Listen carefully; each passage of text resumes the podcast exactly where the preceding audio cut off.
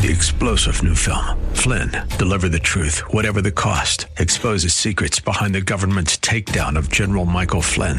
Flynn knew what the intel world had been up to. He ordered the first audit of the use of contractors. This set off alarm bells. He told the truth. He was the most dangerous person for Donald Trump to hire. They had to get rid of Flynn. Flynn, deliver the truth, whatever the cost. Available now. Watch it today. Go to salemnow.com. Salemnow.com. This program is sponsored by the Psalm 127 Fund. For Zion's sake, I will not keep silent. For Zion's sake, I'll not hold my peace. Welcome to For Zion's Sake. Isaiah 62 1 is taken directly out of the Hebrew Scriptures when the prophet Isaiah declared, For Zion's sake I will not keep silent, and for Jerusalem's sake I will not keep quiet, until her righteousness goes forth like brightness, and her salvation like a torch that is burning. Your hosts for the program are Shelley and June Volk, Jewish believers burdened to see Jew and Gentile become one believers strengthened in their faith and for their Jewish kinsmen to come to the saving knowledge of Jesus as the Messiah, the Son of God. Good evening to you. Bless the Lord and welcome to For Zion's Sake. We thank you for joining us. We're the Volks. My name is Shelley. And my name is June. Hi, everyone. It's a privilege to be starting a new week of broadcasting with you. And the subject this week is a phrase that Paul used in the beginning and in the end of his epistle to the Romans. And that verse is obedience of faith. If you have your Bibles, turn with us to Romans chapter 1, verse 5. This is Paul's introduction to his letter to the church in Rome. Through him, we have received grace and apostleship for obedience to the faith among all nations for his name among whom you also are the called of Jesus Christ. All right? The key here was the, the obedience to the faith. In the New American Standard, we read it this way Through whom we have received grace and apostleship to bring about the obedience of faith among all the Gentiles for his name's sake. Now turn to the very end of uh, the book of Romans Romans chapter 16, verses 25, 26, 27, the last three verses of this book. Now to him who is able to establish you according to my gospel and the preaching of Jesus Christ, according to the revelation of the mystery which has been kept secret for long ages past, but now is manifesting and by the scriptures of the prophets, according to the to the commitment of the eternal God has been made known to all the nations, leading to obedience of faith to the only wise God through Jesus Christ be the glory forever. Junie, powerful verses. And in the beginning of the gospel of this letter to the end, the issue was the obedience of faith. And the author of Romans is Paul. And in Galatians, chapter 2, verse 20, Paul exhorts us to have the faith of the Son of God. And so what you've read is confirmed in Galatians chapter 2:20 that the faith Paul lived by and the faith that we're to live by as a born again believer because the resurrected Messiah, Christ, is alive in us to have his faith as the Son of God. And you know, Junie, there's a dramatic link, as we're going to speak about it this week, between faith and obedience. And you know, and just thinking about it, we're talking about coming onto a uh, into a realm that's so far above the human mind. Um, you know, when I even think of the definition of faith according to Hebrews 1, faith is the substance of things hoped for, the evidence of things not seen. On a natural basis, we, we tell people that they'll say, what, "What's the matter with you? How can it be the substance of you can't think it, uh, think of it, and hoping for things that you don't see?" And yet, when we're born again believers, we really have to believe in so many times more in the things we don't see than the things around us that we could see and touch and feel. And that's because the things we see, Shelley, are temporal. Right. And the things that we can't see are eternal. It brings us into another realm of knowing the Lord and His Spirit and understanding that we have an enemy that wants to rob, steal, and destroy the faith that the Son of God puts in us. Really? to obey the Father through the power of the Holy Spirit. I just want to point out, you know, uh, the Apostle Paul was the Rabbi Saul before he got dramatically converted. And in the Hebrew, the word for obedience in Greek, I'm sorry, not Hebrew, in Greek means to listen, to hear, and to obey. And it's interesting, we're talking about having faith to believe and hear. So the, uh, the word um, obedience in the Greek really encompasses hearing and taking heed. So we see this verse, this portion of Scripture, at the beginning and at the end of the letter. And it seems that the obedience of faith is really the whole purpose that this was written for us all and to the nations to demonstrate the obedience of faith.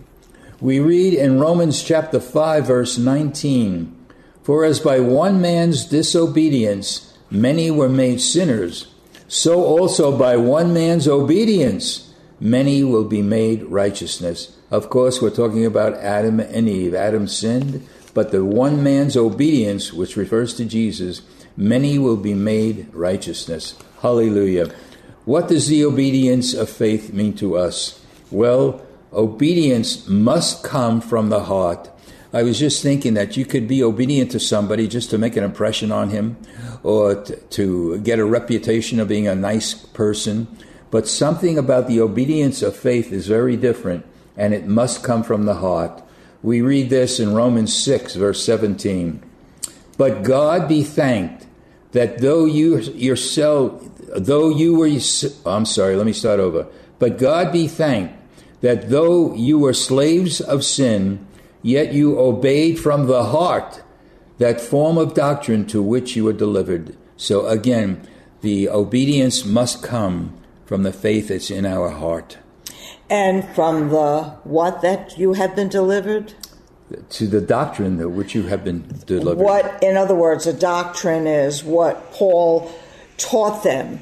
And I am convinced, Shelley, that before Paul met the Lord on the road to Damascus, Paul loved the God of Abraham, Isaac, and Jacob, and he feared him, and with everything in him, he lived by his commandments, by his Torah.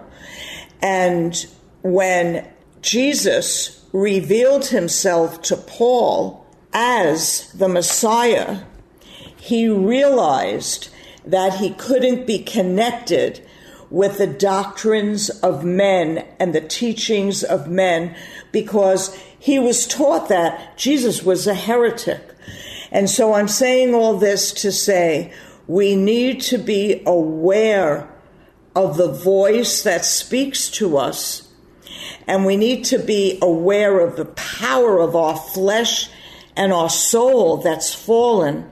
And we need to ask the God of Abraham, Isaac, and Jacob, even Jesus, by the power of the Holy Spirit, to confirm to us what we believe we're hearing. Because we as humans can find a scripture that will fit or suit what we might desire, which will bring deception if the Lord is not leading or guiding that way. It's it's really true, Drew. I, I, I don't think I mentioned the word Shema in Hebrew because Shema means hear and obey, and we see that this word for obedience really means the same thing: hear and obey. So Paul was bringing something that he was familiar with, but on, on a much deeper uh, level. We read in Deuteronomy chapter 11, verse 13, and it shall be that if you earnestly obey my commandments, which I command you today, to love the Lord your God and serve him with all your heart, with all your soul, then I will give you the rain for your land in its season.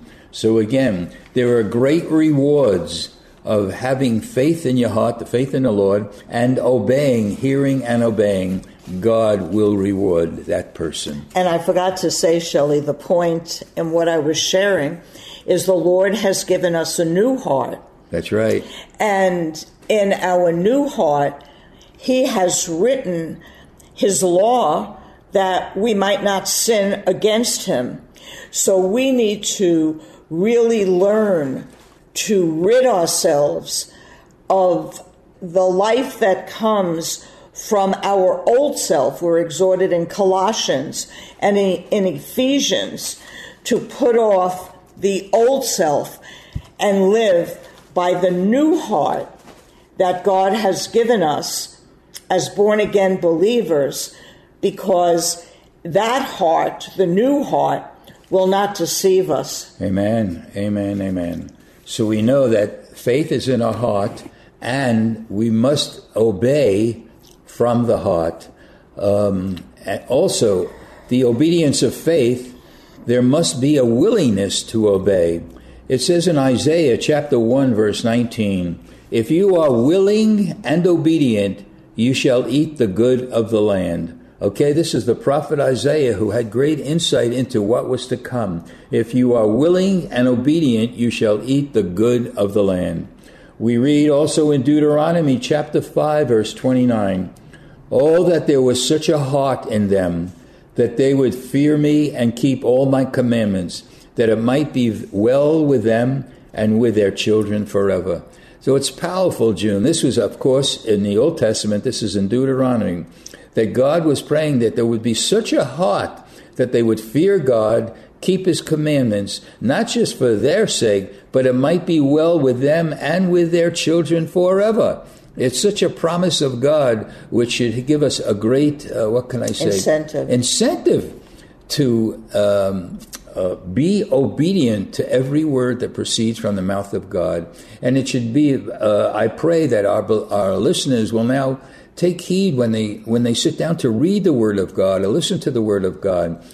When God commands something it needs to be obeyed. And one of the things we'll see as far as obedient that we have to know that God controls our life and we also need to know him Shelley yes because yes. to know him is to really know believe and realize that anything that God commands or God s- speaks to us to do is for our eternal yes, good yes. or for his eternal purposes that hold a reward.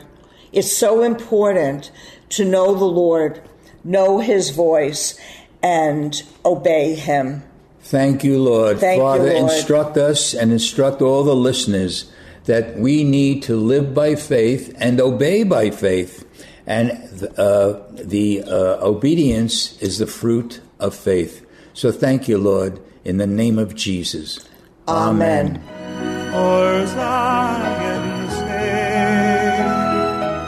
Thank you for joining us this evening. If you would like to get in touch with Shelley and June, you can write to them at P.O. Box 1784, Scottsdale, Arizona 85252. That's P.O. Box 1784. Scottsdale, Arizona 85252. And you can also contact them on their website, shellyandjunevolk.com. That's shellyandjunevolk.com. Until next time, the Lord bless thee and keep thee. The Lord make his face to shine upon thee and be gracious unto thee. The Lord lift up his countenance upon thee and give thee peace. This program was sponsored by the Psalm 127 Fund. Three star general Michael J. Flynn, head of the Pentagon Intelligence Agency, knew all the government's dirty secrets. He was one of the most respected generals in the military. Flynn knew what the intel world had been up to, he understood its funding. He ordered the first audit of the use of contractors. This set off alarm bells. The explosive new documentary, Flynn, Deliver the Truth, Whatever the Cost, uncovers the facts behind this scandal. Flynn told the truth. He was the most dangerous person for Donald Trump to hire. I find out the worst enemy that I'm going to face in my life is right here in America. They took my assessment and they wanted me to change it. And I was like, I'm not changing it. They had to get rid of Flynn. With in depth interviews, archival footage, and never before seen personal records of the man behind the headlines. I just felt like I was drowning. Flynn, deliver the truth, whatever the cost. Available now. Watch it today. Go to salemnow.com. Salemnow.com.